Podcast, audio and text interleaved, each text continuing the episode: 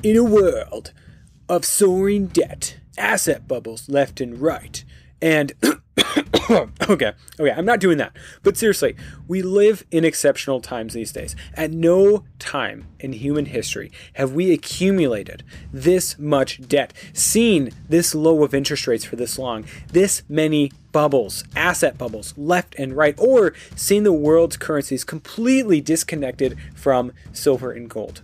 And that's where I come in, delivering you top notch analysis of markets, the financial world, and why it all points back to precious metals. Tune in, and as I publish multiple times a week on YouTube or wherever you get your podcast, except Podbean, not there. But, anyways, thanks for listening, and I hope you enjoy the ride.